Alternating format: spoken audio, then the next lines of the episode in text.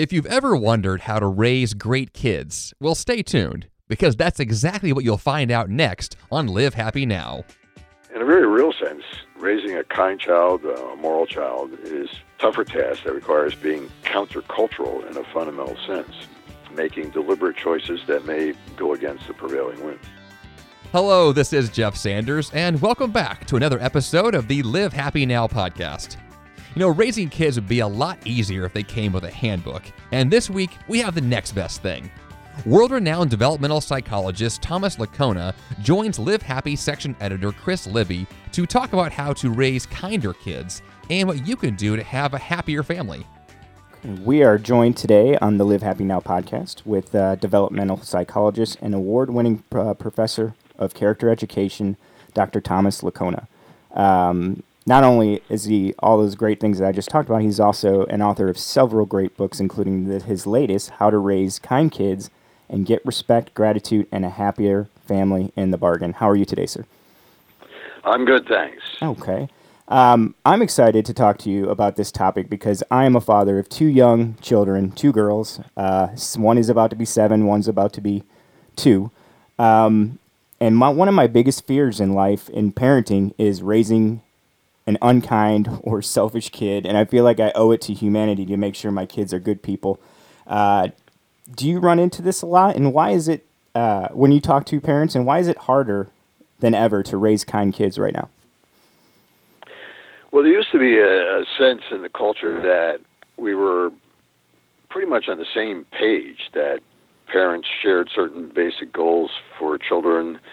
They were supported by the schools. Um, uh, religious influences were part of the mix, that there were social norms to which everyone felt accountable and which were, were really held in common. And that common ground has eroded over, say, the last five decades at least, such that we increasingly feel like we're in this alone, which is one, one important reason why we need to get together with other parents who, who um, share values and support groups and so on and have a, a sense that we, in fact, are not alone. But the culture is a tougher culture. Our kids are bombarded with negative influences. Um, there's much more to monitor as a parent. Um, we can't count on other parents sharing our fundamental values. So, in, in a very real sense, raising a kind child, a moral child, is a tougher task that requires being countercultural in a fundamental sense, making deliberate choices that may go against the prevailing winds. So it's it's tougher than it was when our grandparents grew up, and um, even when our when our own parents grew up. For sure. So, what are the most common mistakes parents are making today, and how do you how can we avoid them? Well, I, I think that there are three big ones that many parents un- unfortunately make, and the first is not really exercising their moral authority with confidence. Uh, parents have, have to have the confidence that they do have moral authority, uh, they have a right to be respected and obeyed, and children's respect for a parent's moral authority really lays the foundation for their moral development. It's difficult to teach children anything if they don't listen to you, if they don't obey you, if they don't respect um, the fact that you're the mom and the dad and and you have a, a right to expect obedience from your kids. So that's that's one mistake. What does it look like to exercise authority with confidence? First of all, it, it means to understand that in fact that will bear fruit. The research shows that authoritative parents who both love their children and exercise authority in a confident way, set rules and enforce them, and so on, have kids who turn out to be more competent and more responsible than kids who don't grow up in that kind of a household. We need to take uh, strong stands that conform, uh, consistent with our deepest values. Our, our kids will benefit from moral clarity about what we believe, what we deeply hold. You know, do we prohibit um, TV shows and movies and video games that contain sex or graphic um, violence or foul language and so on? And why do we find those things offensive and problematic? It's important always to explain our stands with reason, especially when kids get older and into the teens it's critical that they see our exercise of authority as having a rational basis in a concern for their welfare, not not something that's simply arbitrary. So it's always important to explain why we believe what we do. It's important not to allow disrespectful backtalk. That often starts in the preschool years. You can see it in public places when parents pick up their children at school, kids talking in very disrespectful ways to their mothers or fathers. We need to curb that, give immediate corrective feedback. What's your tone of voice? How are you speaking to me? How can you say that more respectfully so that kids understand that we won't tolerate that kind of disrespect? It means taking the small stuff seriously. You'll have, uh, if you don't correct rudeness or tantrums, for example, in your six year old, you'll have a lot more trouble reining in swearing and door slamming by your 16 year old. We need to discipline in a way that really makes kids responsible for their actions. And you can do that by saying, well, what's a fair consequence for what you did? We had this agreement. You were supposed to feed the dog. You were supposed to do this. Uh, you didn't do it. What's the fair consequence? Where they really think about what they did and, and in a sense, are their own judge and jury instead of feeling that punishment is arbitrarily imposed. They see the, the consequence as something that logically follows from whatever they did. It requires vigilant supervision. Where are our kids? Who are they with? What are they doing? Um, the research shows that parents who have more responsible children really watch them like a hawk. That's increasingly important in the current culture where more temptations and pressures confront our children. So that's a big one big mistake is just not having a sense that you're in charge of the family as a mom or dad, and you have the responsibility for guiding your child, and you have the responsibility for holding them accountable to your expectations. Second mistake is really thinking you should make your kids constantly happy, and and doing everything to avoid ever disappointing them. That that robs children of the opportunity to face the inevitable adversities in life. They need to grow up understanding that life is difficult. They'll have to face disappointments, frustrations, heartaches, and so on. And part of part of helping them have a sense that life is challenging and difficult is giving them meaningful responsibilities in family life. There's no free ride. Everybody pulls their weight. Kids have chores. Uh, that's their contribution to the family. You don't pay them for that. That's the way they give back in the family. I mean, a lot of families, parents do all the giving, kids all the taking, and the children grow up with a sense of entitlement, and they're spoiled by the time they're they're 10 or 12. And the final mistake is parents are, are just not sufficiently intentional about creating a strong family culture. If you really want to be the major influence on your child's character development, you have to decide what do we most deeply believe, and how do we want to make that uh, salient for our children? How do we want to create a cohesive family culture that pushes back against the negative influences of the wider society? That requires a kind of intentionality that many parents unfortunately don't have because they're too busy, don't stop to reflect on what they're transmitting to their kids. Kids get the wrong message. For example, research shows that uh, whereas parents say they care more about their children's kindness than about their grades, when children are asked, they say, well, no, no, my parents care more about my grades than whether I'm kind. So the message isn't getting across, and the parents aren't taking the time to create an intentional family culture where the message is clear. Well, I'm glad you brought up uh, positive family culture because in the book you talk a lot about together time and connective family rituals. Um, why is this so important? You kind of just explain it, but what are some examples of how we can create this positive family culture? Well, you could do that in a, in a very deliberate way by having a family mission statement. Um, I recommend that families sit down and just ask, you know, what what do we want to be as a family? What kind of a family do we want to be?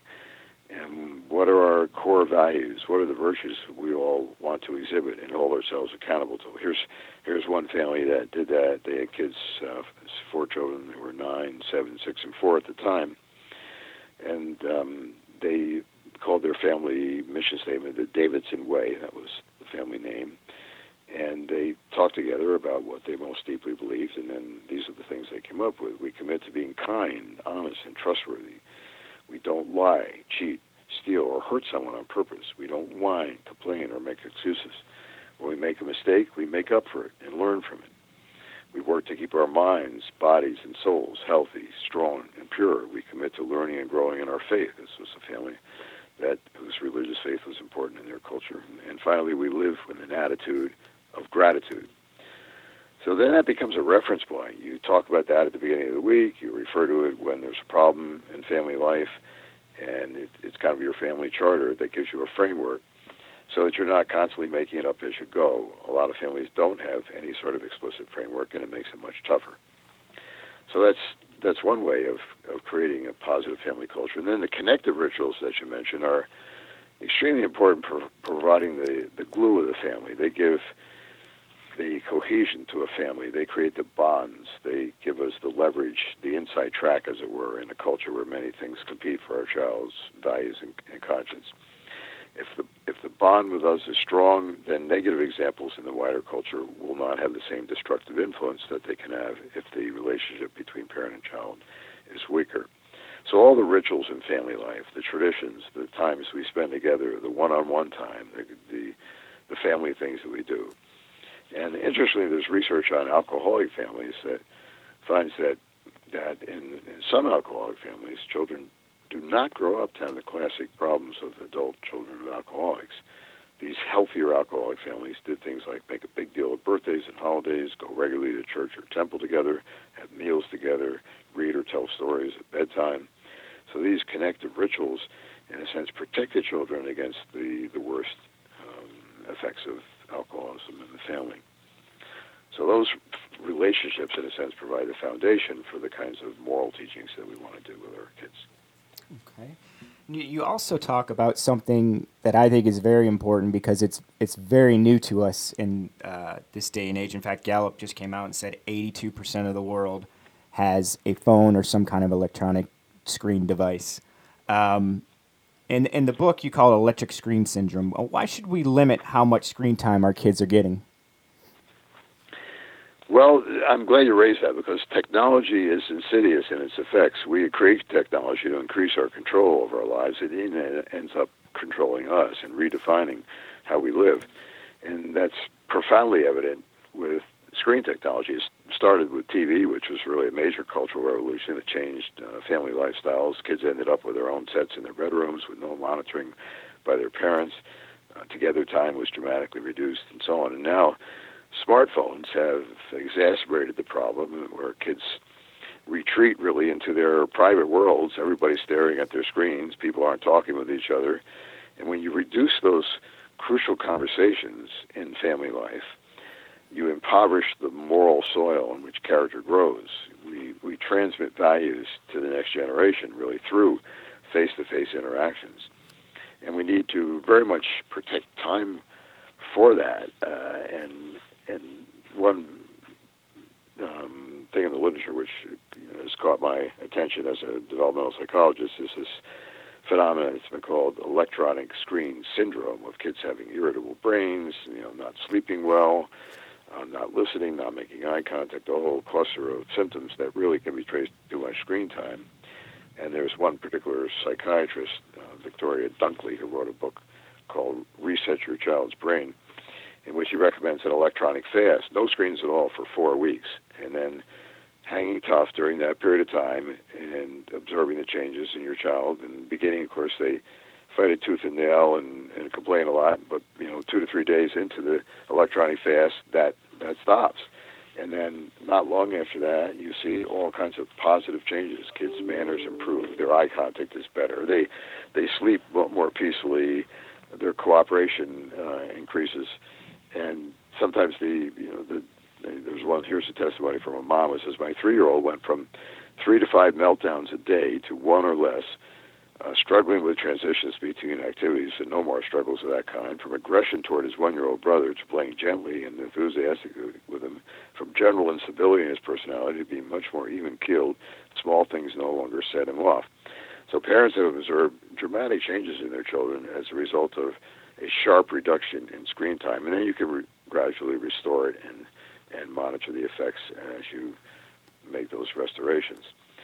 But screens, I think, uh, created profound changes in family life and also in, in the emotions of our children, especially as they enter later childhood and adolescence, where they become hyper dependent upon how many likes they're getting on Facebook, and their whole identity hinges on that kind of validation from people they don't even necessarily know or care about, but you know somebody is evaluating them. Girls start posting hotter and hotter pictures of themselves to just to try to get likes, and our children are, are more anxious and depressed than has been perhaps historically true at any point previously. and, and so you know as we need to really step back and take control of media uh, uh, in general and say to our kids the use of media in the families are privilege it's not a right. It means the parents have the final say and that we have to use media in a way that really contributes to our individual happiness and welfare and to our happiness and welfare as a family and taking control of media is just a critical challenge for parents. And, and if they do that, they'll find immediate improvements in family life. Well, I can tell you from my personal experience after reading your book, and that's what's so great about um, How to Raise Kind Kids is there's a lot of applicable uh, tips and tricks in here for people to use right away. And I did uh, with my daughter with the screen time, and I noticed a, a dramatic difference.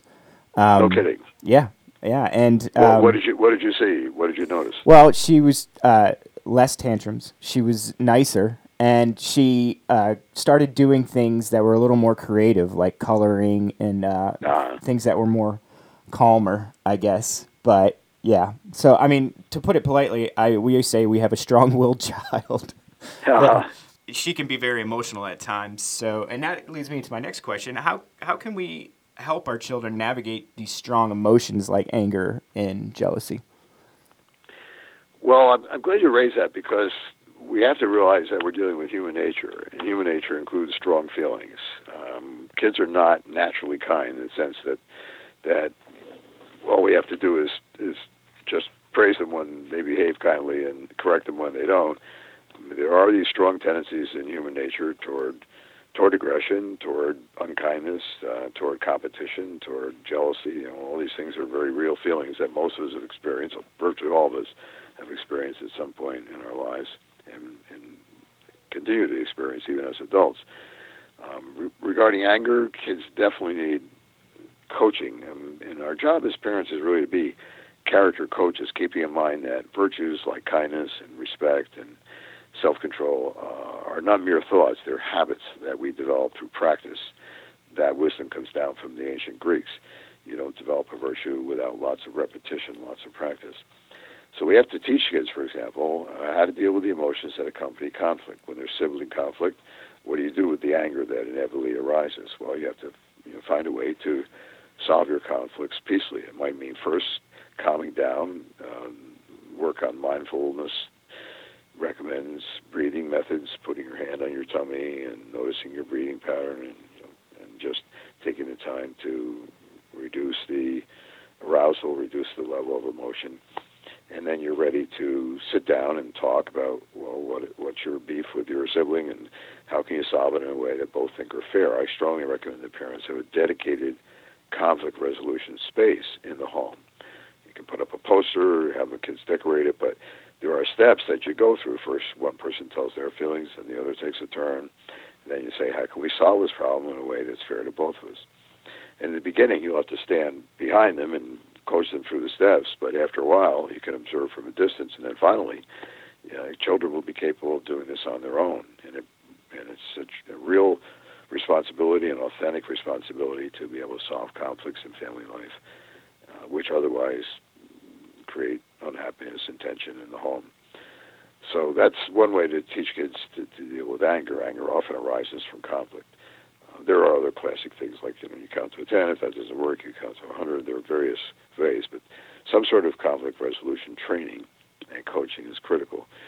And then things like jealousy that stems from the inevitable human tendency to make comparisons. Well, he's got something that I don't have. He gets to do this and I don't. And we need to help our children understand that that privileges and responsibilities vary with your age and maturity when you're four, you don't get to do what your 14 year old brother does. And your 14 year old brother has more responsibilities than you do, although even at four, you have some chores that you can do. And, and even to help them understand that comparisons inevitably make us unhappy. And maybe put up a sign on the refrigerator, you know, no comparisons, and have that as a family policy because it's a recipe for being continually discontented somebody will always have more. Somebody will always be getting to do something you're not doing.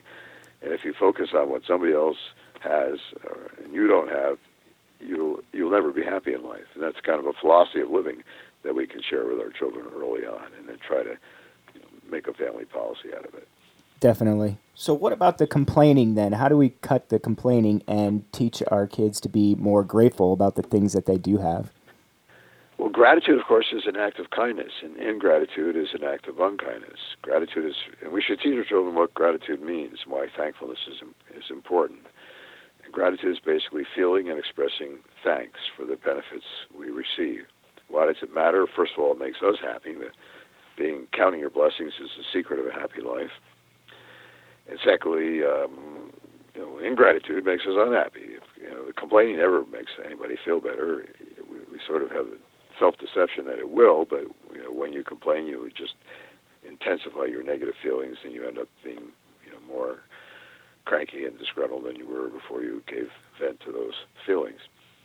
If we want to really cultivate the virtue of gratitude, again, as with any other virtue, kids need lots of practice. That means finding those rituals that make it a regular part of family life. So it's not something you do as an occasional exercise, but something you do with a certain regularity that provides the repetition that's needed for habit formation. Simple rituals, for example, to give thanks at the beginning of a meal. If you're a religious family, you can offer thanks to God. If if you don't have a religious tradition, you can still be thankful for the meal that's in front of you.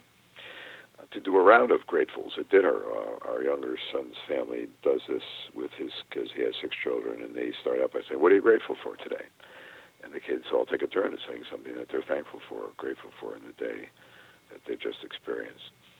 Um, my colleague who uh, runs our character education center at our college, she's the office manager. She she uh, shared uh, a thank the cook tradition that she grew up with. She was one of eight children, and her mother worked very hard to put a meal on the table that was nutritious and so on, and got the feeling that you know she'd like a little thanks in return so she instituted a tradition where everybody said something about the meal that they liked or appreciated. And if there wasn't anything that that satisfied your taste buds, you at least said, "Thanks, mom, for all your hard work in making dinner for us." And that ritualized thanking the mother in this case for for the act of love of providing a good meal for the family. Um, you can keep a gratitude journal, which many families have found a good exercise. Where at the end of the day, uh, you you write down three things you're thankful for in the day that's just ended. If your kids can't write, you make the entry for them. At the end of the week, you talk about what what effect did that have on us as a family. And then teaching kids to extend gratitude beyond the family, to thank their teacher for for the lesson you know, the way out of class, to thank the school secretary or custodian for all that they do to keep the school going. Um, many people never get those kinds of thanks for jobs that they do, and it can make make their day if a child takes the trouble to express appreciation. So basically, again, practice, practice, practice. And if you want gratitude to be a habit in children, and then the no complaints challenge is a great challenge to do as a family to see if you can curb the complaining, where everybody, tries to go 24 hours without complaining about anything. And if you slip, you you might switch a rubber band or an elastic band from one wrist to another, or keep a list of your complaints. And at the end, you you talk about you know, why there's the temptation to complain. Um, does it help or not? Uh, how can you how can you get it under control? And why is family life better? And this becomes a philosophy. As again, it's part of the family culture where kids come to understand that expressions of thanks and gratitude cost nothing, but they do a great deal to strengthen relationships and create a loving atmosphere in the home. That's great. I'm definitely going to try that one. The um, and before uh, we let you go today, we're so grateful to talk to you. But can you talk briefly about a technique you talk about in your book that you yourself used on your family? And it's the back and forth questions and why that's a useful tool to get your uh, kids to start talking to you. Well, one of the reasons I think why many families allow screen time as much as they do is that they don't have the art of conversation. And we really need to cultivate that in our own lives as adults and and teach it to to our children. And one way that we did that as a family is simply to do what I came to call back and forth questions, where if I pick my son up for school, for example, I'd say, okay, you know, what was the best thing and the worst thing about about uh, your day so far? And then the deal was that he would have to ask me a question. In the beginning, he would say, Well, I don't know what to ask you, Dad. I said, Well, ask me the same thing I asked you. He said, Okay, well, what was the best part and the worst part of your day? And that created uh, a ritual, a tradition that was a genuine conversation. It was an exchange, and he was learning that the art of conversation is really, in large measure, the art of asking good questions. And then you can extend this to the dinner table. Uh, I recommend 40 conversation starters that you can use either one on one or at the table, where you might say something like, you know, what was something kind that some somebody did for you today? What was something kind that you did for someone else? Um, what's something you learned today in school or from life? What happened today that you didn't expect? What was an interesting conversation? What's a problem that you're having that the rest of the family might help with? That was a good one in our in our home. Uh, somebody would bring up something that was a real problem that they were dealing with at school, or I might share something uh, from my life. I was doing marriage counseling one time. The problem was I was going to see a couple where the husband wouldn't say "I love you" to the wife. He claimed he, he didn't have to say it. He showed it. He didn't you know, drink up his paycheck or gamble or run around with other women. Why should he have to say those words? And the wife said, "If you know you can't say it, you can't feel it." So we had a family dinner conversation about what I could do when I was going to see this couple 45 minutes after dinner. So there are all kinds of ways of meaningful conversation that enrich family life, that build relationships, give you a vehicle for transmitting your your deepest values. And without those kinds of conversational exchanges, we we really are on the sidelines of our children's character formation. Other things will influence them, all the media they absorb, the peer group, and so on. We want to be, learn the art of meaningful conversation as a way of giving us a channel to influence our children. Great. Dr. Lickona, it's been great speaking with you today. Thank you for taking the time. The book is called How to Raise Kind Kids, uh, and it's available in bookstores this month. And I can tell you from experience, it has a lot of useful information that I think parents will will enjoy because, as you know, we don't get a handbook to for parenting. So, right, yeah. right. It's a it's a it's an endless learning process being a parent. Never never stops. Yeah. Well, again, thank you, and have a great day. Thank you, Chris. My pleasure. If you'd like to learn more about Thomas Lickona and his book, How to Raise Kind Kids, and get respect, gratitude, and a happier family in the bargain, visit us online at livehappynow.com. That's all the time we have today, so until next time, this is Jeff Sanders, wishing you a great day and hoping that every day you live happy.